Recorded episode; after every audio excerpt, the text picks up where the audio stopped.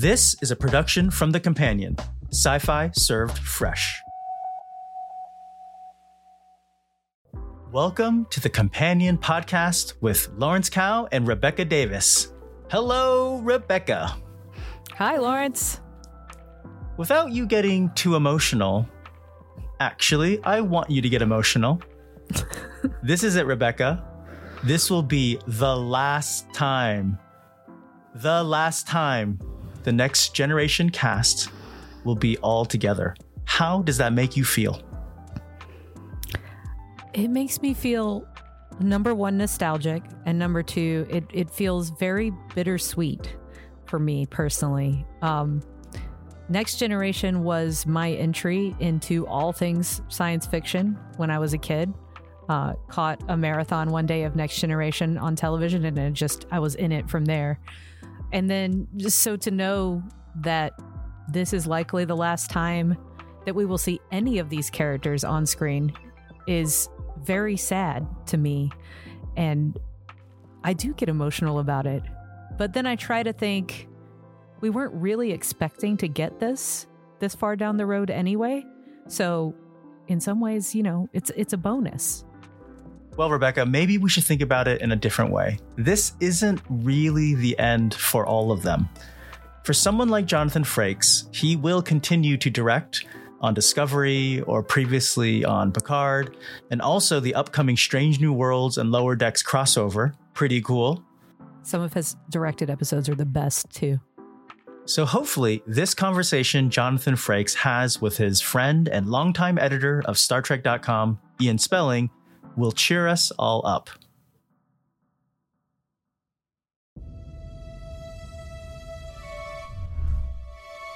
Hi, everyone. I'm Ian Spelling, and I love Star Trek. I've been so fortunate to have been able to transform that love into writing about Star Trek for decades, serving as editor of Star Trek dot com for nine years and writing the official book, Star Trek: The Original Series, A Celebration. I even got to live the dream of appearing on Star Trek. I played a Bajoran on Deep Space Nine and a Drayan in an episode of Voyager. I guess you can consider me a little bit of a Star Trek insider. Now, like many of you, I've been to countless conventions, and whether you're a fan or a journalist, we always hear the same old questions. Well, I'm here to try to change that. I want to take on the challenge of asking questions that have never been asked before. Welcome to my show, To Boldly Ask. It's my absolute pleasure to introduce to you my friend, number one with a bullet, the iconic, the legendary, Jonathan Frakes. Thank you, Ian. Always a pleasure to be with you. We all know Jonathan as number one, William Riker from Star Trek: The Next Generation, and as the director of Star Trek shows and movies spanning from Next Generation to Strange New Worlds. You ready to give this a go? Can it be done? I can think of no one I'd rather be doing this with. So let's give it a go. All right. How different would Star Trek be without you? And how different would your life and career be without Star Trek? I mean, all levity aside, Star Trek completely changed my my life, my career, the um, focus of my my career, and all for the better. So thirty-five years ago, I was that guy who had just strung together a couple of guest spots, a couple of, you know, asshole boyfriends and murdering fathers and drug dealers, and on some good shows, some really dreadful shows. And I was, uh, there used to be something called pilot season. Mm-hmm. And during pilot season, every actor in the world probably, but certainly in L A and New York, tried desperately to get a pilot. And in nineteen eighty-seven, the pilot I was able to get happened to be Star Trek: The Next Generation. So I didn't know enough about Star Trek to know that that was uh, life-changing. But looking back thirty-five years, it was hugely significant. Now, the uh, Star Trek without Riker, that's an interesting uh, philosophical question. Mm-hmm. One that I'm not quite sure. You know what I like is the idea that the characters that we've all come to know and love from the other shows, Bones and Spock and Kirk, we find characters not unlike them. We find a little bit of Spock and Data, certainly. Mm-hmm. And the latest I heard, which I took as a great compliment, is um, the character of Ortegas, which is uh, Miss Missy Melissa plays on uh, Strange New Worlds, has been compared to Riker in her sort of daring do and uh, sense of um, loyalty, but combined with a sense of fun. There are through lines of the of the feelings that you get from the characters that have become. So Next Gen without Riker would be, who would be the first officer? Probably a woman, I would think. All right, now, beyond your Trek films, you directed Thunderbirds and Clockstoppers. Well, let's get it out of the way. I went to movie jail after Thunderbirds because in the uh, business of show, the director is responsible, for better or for worse, for either the success or the failure of a movie, or is perceived as responsible for. So when Thunderbirds tanked financially, I was attached to that uh, sinking ship, if you will. Thunderbird six, five, four, three, two was, uh, and therefore there was no interest in having me back to direct a movie in spite of the financial and critical success of of uh, First Contact and Insurrection and Clockstoppers. So I went deep into a uh, sort of a career crisis and personal wound licking, and moved here to Maine, ironically, and tried to regroup. A friend of mine named Dean Devlin surfaced and asked me if I would go to Africa to direct the second installment of the Librarians uh, movies, which is a Noah Wiley vehicle that had Olympia Dukakis and Noah Wiley and the great Bob Newhart. Mm-hmm. And Jane Curtin from Saturday Night Live. Those were the four regulars in the uh, in the Librarian franchise.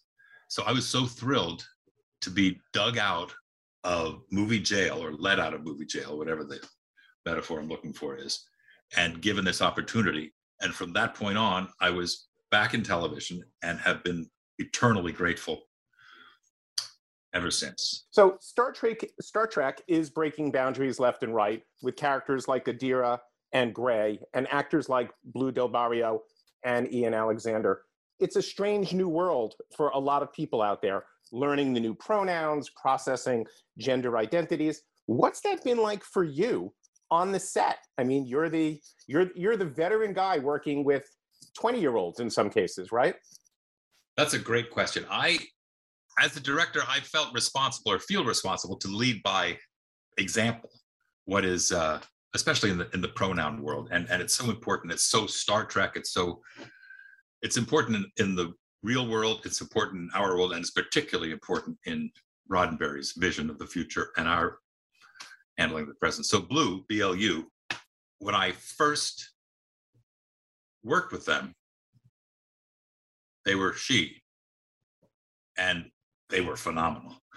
And I had a scene with Anthony Rapp, ironically one of the great um, gay icons in show business. So they were with us and had a leader to help. This is a very complicated situation that they were put in.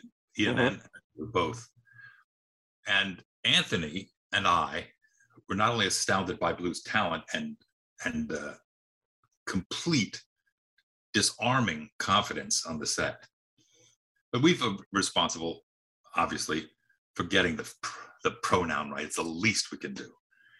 And yet, because I'm almost seventy, and because we use pronouns grammatically, sometimes we make a mistake. And mm-hmm. that mistake, I must say, in my experience, I've never been punished by either for making the mistake. But I'm so conscious, and it become easier and easier and easier. But for the for the crew, for whom it was probably more strange because they come from an environment where maybe it's it's either less part of the world or less part of uh, their um, morality or whatever the right word is. It it felt extremely important for me to lead by example, and to do that, I had to be on point, and sometimes I, I screwed up, and sometimes, but I get better and better and better, and it's very important, and it's great that it is part of our brave, strange new world. Not so strange.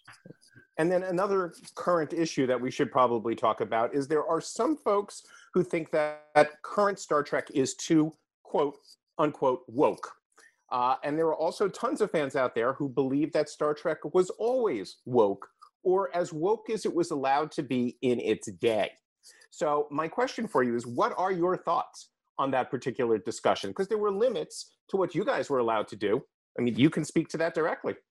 Oh, God, I'm thinking of the uh, the Outcast. I am. Yes, of course. Um, that would probably have been late eighties, early nineties, and Riker was sent to a planet of androgynous beings. Mm-hmm. And clearly the story was meant to be that Riker and this androgynous character um, had chemistry, physical chemistry, emotional chemistry, and the character should have been cast as a man, I think. I think that that was the story that that was being couched in there, and they, the network or someone didn't have the guts to do that. So they cast an androgynous-looking woman, so Riker would not be perceived as gay, perhaps. I'm not quite sure what the thinking was, but it always seemed like a missed opportunity. Right. Now, in light of your last question, people perceive Star Trek as too woke because it's dealing with what's really going on in the world in, in a very timely and conscious and appropriate way. It seems absurd, but also, you know as well as anybody, people react to Star Trek, get so deep into the weeds and so specific about things and are so precious about, I mean, when our show came on the air, nobody wanted to see mm-hmm. a bald English captain with a French name. They wanted Kirk. Right. Even though he was bald. But they also had um, no interest in Data. They wanted Spock. They wanted Bones. And they were re- resistant to our show for many, many years. Right. I remember going to work in the first season of Discovery, and the same the same kind of uh, reaction, without having seen the show, people had by that point really fallen for um, for Chris Pine and Zach and Carl Urban on the new Star Trek, J J's Star Trek, which which Discovery and uh, Strange New Worlds and Picard are more of a more of that filmic world than than of Next Gen. So I know I've, I've, I've gone off track on the on the answer. I think we can't be too woke, can we? Right. And the wild card in a lot of this is the internet, which didn't really exist. Could you imagine if everything you guys did on T N G was put through the ringer on the internet back when you started? The show would have been attacked left and right. Yeah. Absolutely true. Fair or not, but right? Absolutely true. I hadn't even thought of that. We're scrutinized. It's sort of like the twenty-four hour news cycle. Right. Of, yeah. That changed every. It still changes everything. Changes everything every day. The reaction to a show as it airs, or the commentary on a show while it is on the air about what characters are doing. None of that. But, and I'm not sure that's for the better. I don't know about you. It feels right. as if people don't have a time to breathe or time to absorb, or and or to put in context, or to put in context, or wait to see the entire the arc or the story or or how it plays out or what the right. the setup. Or they react to the setup without seeing the payoff. There's all kinds of it's fraught with uh, with and and and it creates tension and people get tense. We're always told never to read the comments, right? And then if you op- just click that and go in there deep. And and we all were so sensitive. I mean, you know, I, I used to be an actor. You remember back in the I day. Did. And it um, you're sensitive. You're sensitive to what people say about you. Right. And it's hard to pretend. You can't pretend you're not. Right. Right. And when people live tweet, you can't escape it. Oh, my God. Right. So, yeah. And it's done. It's there for life then. And then next question is, you are a big supporter of PanCAN, which is the Pancreatic Cancer Action Network. That's great. Thank you for bringing that up. The PanCAN organization I got involved with because of Kitty Swink. Kitty Swink is a fabulous actress and a dear friend who happens to be married to Armin Shimmerman, who played Quark. Kitty played two or three characters, I think, on Deep Space. Yep, on Deep Space, Yep. And um, she is a pancreatic cancer survivor of now eighteen, eighteen years. Mm-hmm. My brother, my dear brother, Daniel Frakes, died of pancreatic cancer when he was forty-one, a week before my now twenty-five-year-old daughter was born. And we took him to Penn, University of Pennsylvania Hospital. He was jaundiced. They opened him up. They looked at him. They closed him back up and essentially said, you know, he'll have, he has six months to live. And it was, you know, it tore my family apart. My my mother and I sort of mourned and and cried, and my mom lived to be ninety-four. My dad never really recovered because he couldn't fathom the idea that his son was, was dying and did die. And it's, you know, it's it's part of my my uh, heart. So Kitty asked me, ironically, at the Marina Sirtis going away party when she was finally going back to England, if I'd get involved with this uh, PanCan. And I was, I was, I'd never really had a charity that I had could have passionate connection to like this. So I had, uh, I said yes, wholeheartedly yes. And then, so for the last couple of years, I've been helping to raise money. What they're doing now, which is exceptional, is that they're developing a blood test that can give some sort of early detection, which is obviously the best thing for all cancers, but pancreatic cancer was so devastating. They had a, when Daniel died, they had a two percent survival rate. When Kitty was diagnosed, there was a three or four percent survival rate. There's now a ten percent survival rate, which still sucks, but we are moving in the right direction. So the money we raise at PanCan essentially is to help to encourage people and to develop this early detection blood test. Thank you. That was very thoughtful, Ian. Of course. All right, you ready for a speed round that I'm going to throw in here? You don't Dude. need to go into great detail, but just have some fun. What's your favorite color? Purple. Mine too. That's interesting. What's your favorite movie of all time? Goodfellas. Interesting. What role of yours, other than Riker, does your family like most? Wow.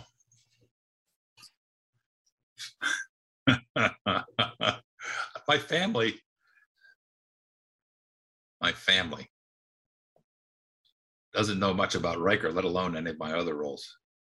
Oh, probably uh, a character from um, Hill Street Blues, the, uh, the old drug dealer from Hill Street. Some one of the kids saw. Said, "Oh, you were good in that. Thanks." Here to discuss a uh, profit-sharing plan for your employees out front. Good. That's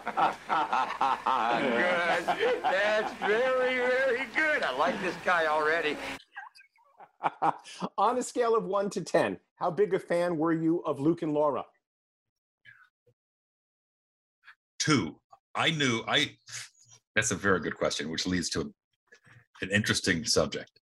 I married Jeannie Francis, for the people in the United States, who is a, an icon, a soap opera icon, kind of a legend, who's been on and off General Hospital playing Laura for forty-five years. She and I were both cast in two miniseries. One was called Bare Essence, where she was the star of the show, and I was this um, bumbling uh, brother in the one of the families. And uh, I used to flirt with her in the makeup trailer, but she was far too young for me. And we, a few years later, we were both cast by the same producer, by Chuck McLean, in a miniseries called North and South, with, which was a uh, big A B C twelve-hour epic miniseries about the Civil War with uh, Patrick Swayze. And that, we were out on location in Charleston, South Carolina, and uh, Natchez, Mississippi. And to make a long story short, we fell in love on this show and have been together ever since. But I was, again, I was attracted to her. I was flirting with her. I used to follow her. We all smoked at that time. And so I'd bring her a Diet Coke and knock on her dressing room door and say, "Hi, Jeannie, you want to just have a cigarette and a Diet Coke?" And we, you know. and, uh, but had I known what a legend she was, I would never have had the guts to, um, to be that forward. I did, I don't know, I must have had my, it's like I was from another planet, because Luke and Laura in the eighties was a cultural phenomenon, ironically, not unlike Star Trek, right?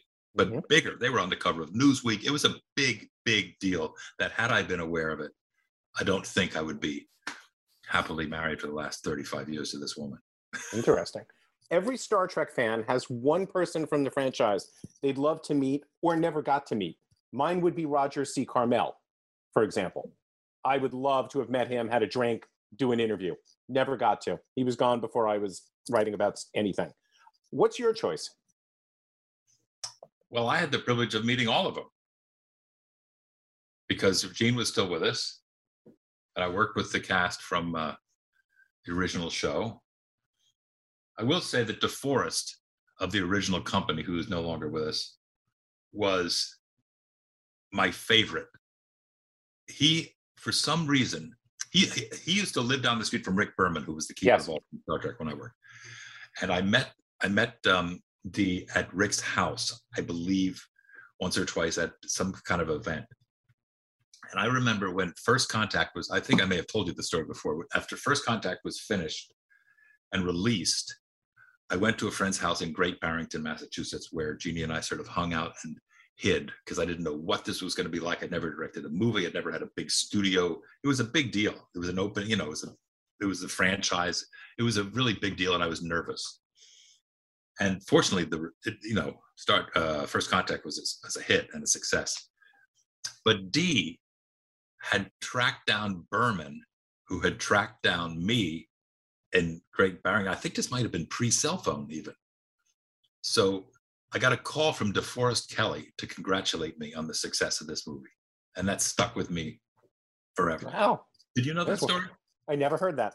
There you go. And the show is a success already. It's a success. There you go. That's what we're here for. All right. Now, here's one. Denise Crosby told me a story the other day that I had never heard, which okay. was in season one, all of you guys had crappy trailers and you borrowed, quote unquote, borrowed stuff like pink flamingos and twinkle lights from the Paramount prop department. We put AstroTurf out. We had flamingos. Yep. Yeah.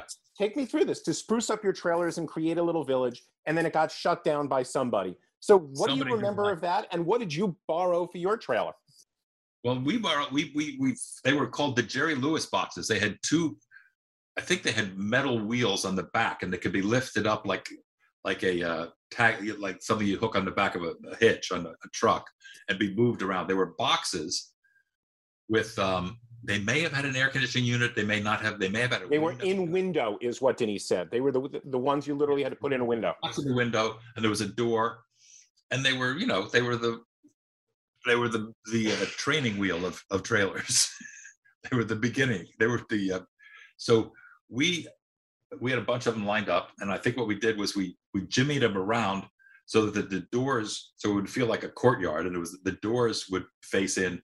And then somebody stole AstroTurf from the prop shop or something like that. And then somebody found some flamingos that we could stick or that would stand up on the AstroTurf. And we'd take our folding chairs and put them out there and like we were on a patio. It was a very funny, a funny time. And uh, we made the best of what was really not that bad a situation, frankly. So there's that famous nineteen eighty-seven memo, uh, the casting memo. And it notes that you, Michael O'Gorman, Greg Marks, uh, who's one of the Marx brothers' grandchildren, uh, and Ben Murphy were all up for the role of Riker, Riker spelled with a Y. Right. And that O'Gorman, quote unquote, seems to be a favorite. Yep. If you had not gotten the part, who from that list, or maybe somebody else entirely, do you think would have made a good Riker and why? My understanding was that by the time I had gone through my seven auditions over six weeks, there were two of us at the end. Billy Campbell, you know who, the Rocketeer? Sure. Who came back and played Okuda, I think, the outrageous Okuda, the outrageous O'Connor, Michael O'Connor. Sorry, Michael and Denise. Um, uh, my understanding of it was it was Billy Campbell and I, and uh, I think Campbell would have been wonderful. I'm a big fan of his. So to have gotten down to that, if that's true, which is what I'm told it was, that was a very nice place. A very, it would have been a, a nice guy to lose to. And then if I could play God or genie in a bottle for a moment and say to you, I can arrange for you to have as good a career as a musician as you've had as an actor and director. But you can't have both. It's either success as an actor and director or everything on an equal level that you've achieved as a musician. Which would you choose and why? Well, I don't know. I don't know what it would have been like. I, I mean, I had the absurd dream of playing the trombone. At one point, actually, well, I was in Natchez with Jeannie. I was sitting in with a trio.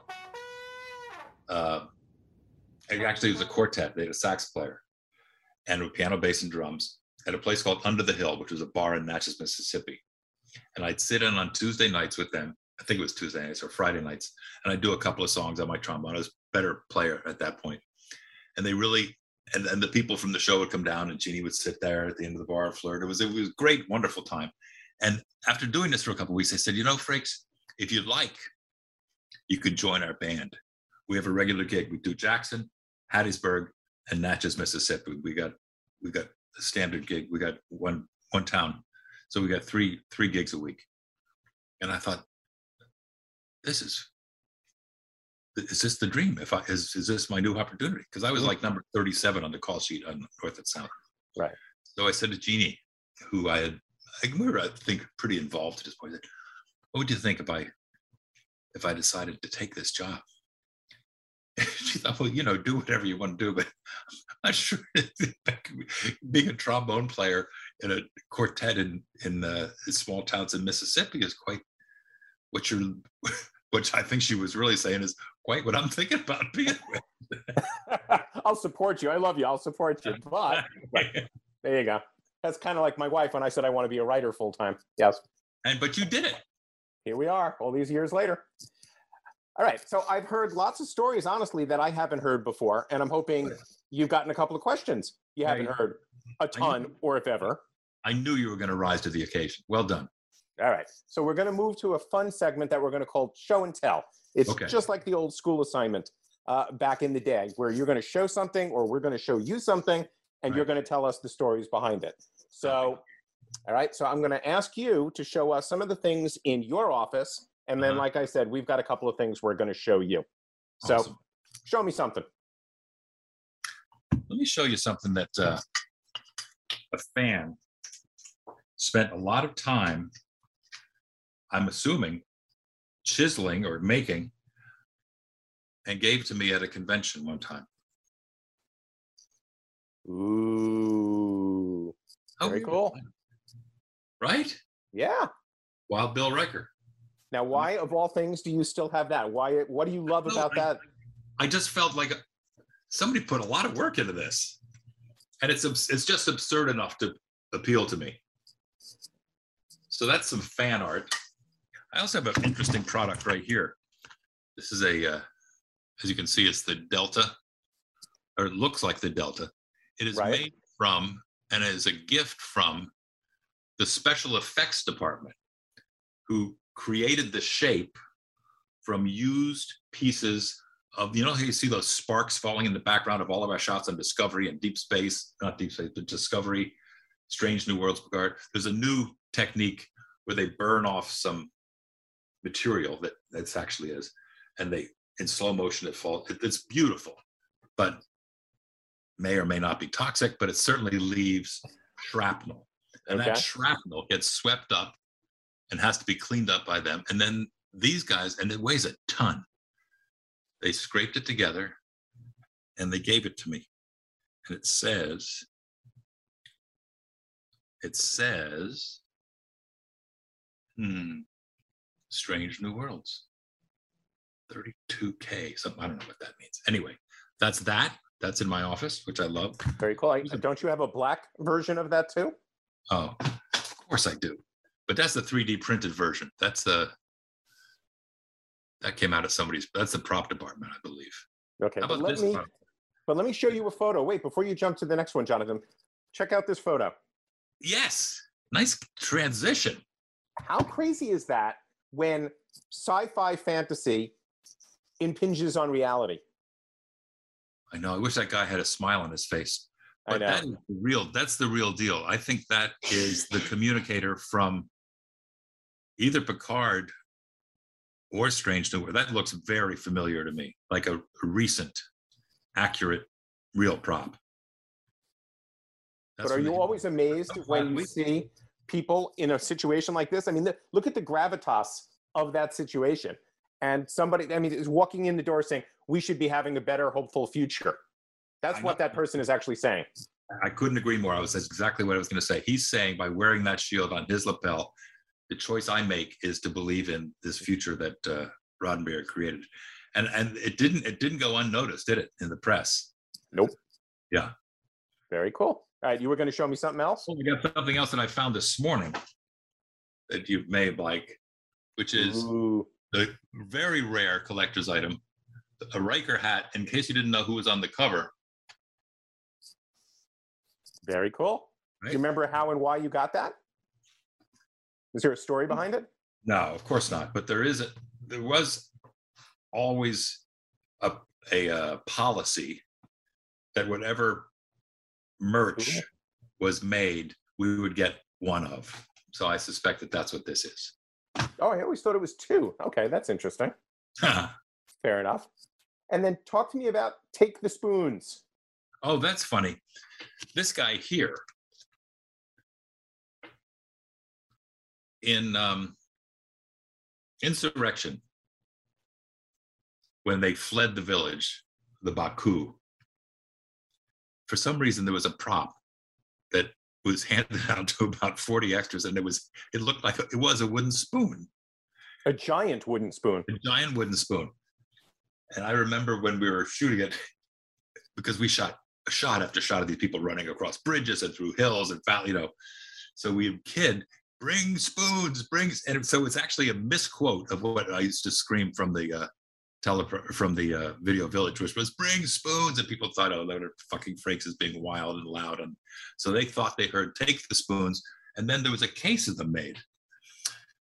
Fast forward to the end of the show, my crew gift from me to the whole company was a wooden spoon, which I don't have one of, but I had hundreds of them made and given out as a thank you gift to the to the company of Insurrection. Right, they're actual wooden spoons with like a little Yeah, things stuck onto them, right? Like a little plate that yeah, says thank you from Frakes to, to the cast yeah. and crew, right?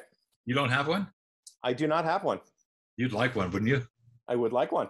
I think there are some left over. I might be able to track one down for you. All right. That'll that'll be my goodie bag if you ever find yeah. it.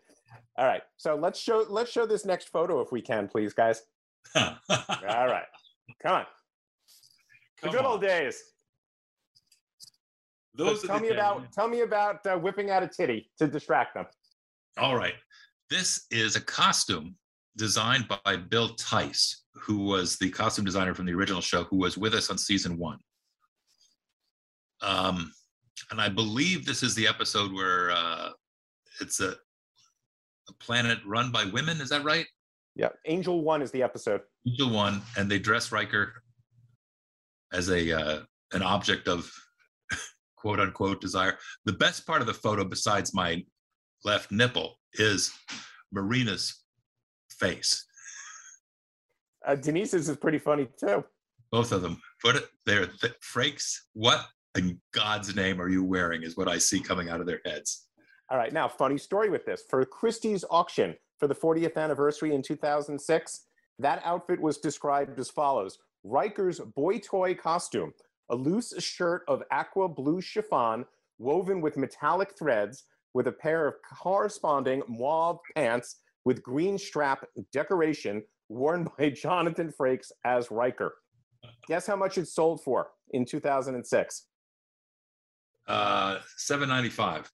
A little higher. eighteen hundred bucks. No way. eighteen hundred bucks. And I guarantee you it's worth a lot more now. Who has it? You? No, I was going to say Genie. Johnny, can you put this on now, please? Uh, uh, I, I, did, I did. I wore some embarrassing things. I was also the only person who would go into the black slime in that episode where Denise's uh, funeral episode. That was nuts. We have people who need attention. We won't hurt you, but we must help them.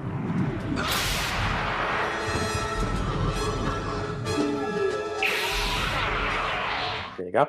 Anything else you got back there?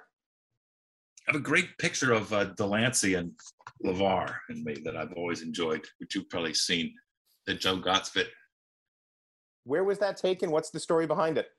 Brent had set up a photo session, or Gotz had requested a photo session with all of us. Brent's friend of this famous photographer, Gotz, but we all had a separate time. So we go in and he was going to shoot us individually. And uh, Delancey and LeVar and I obviously showed up at the same time. And he said, why don't you guys come in here?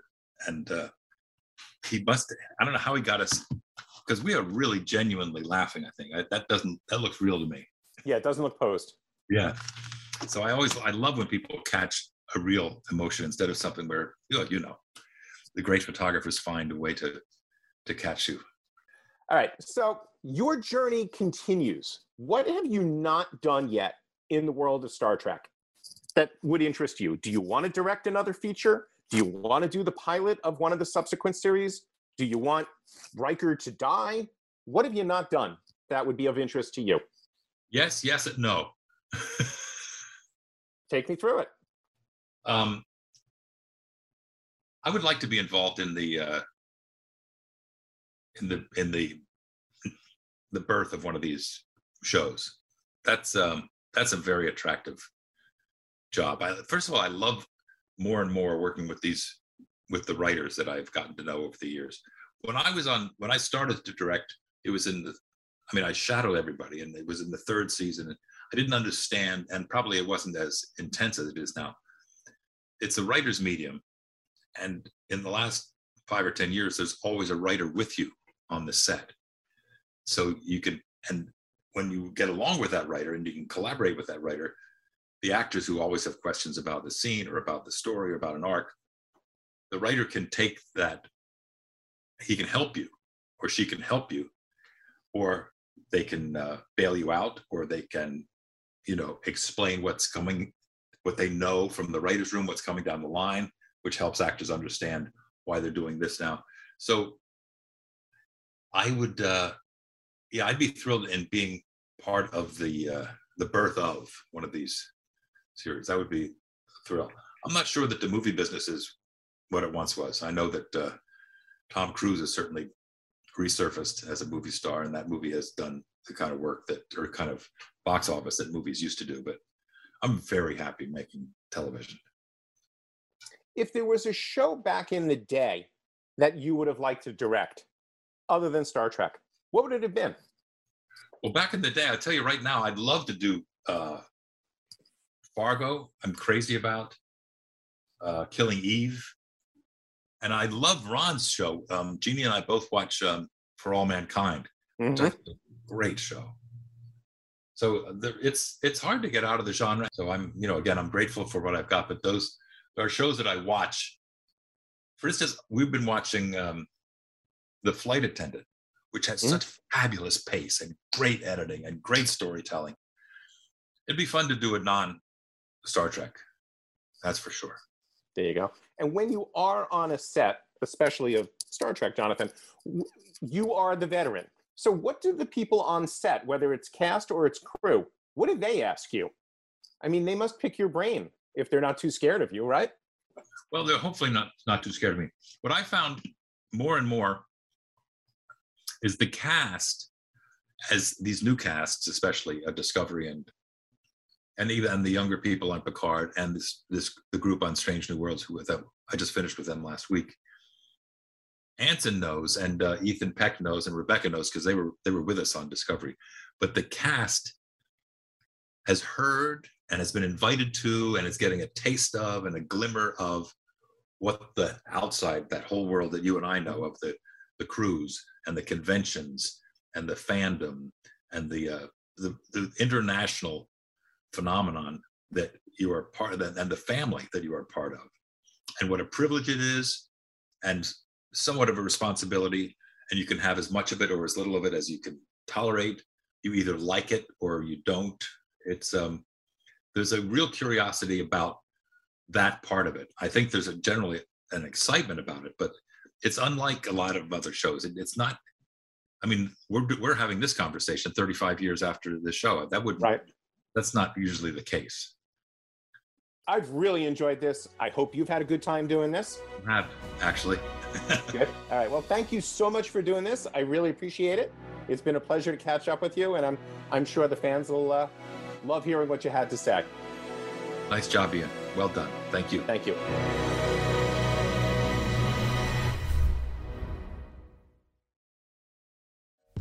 Hi there.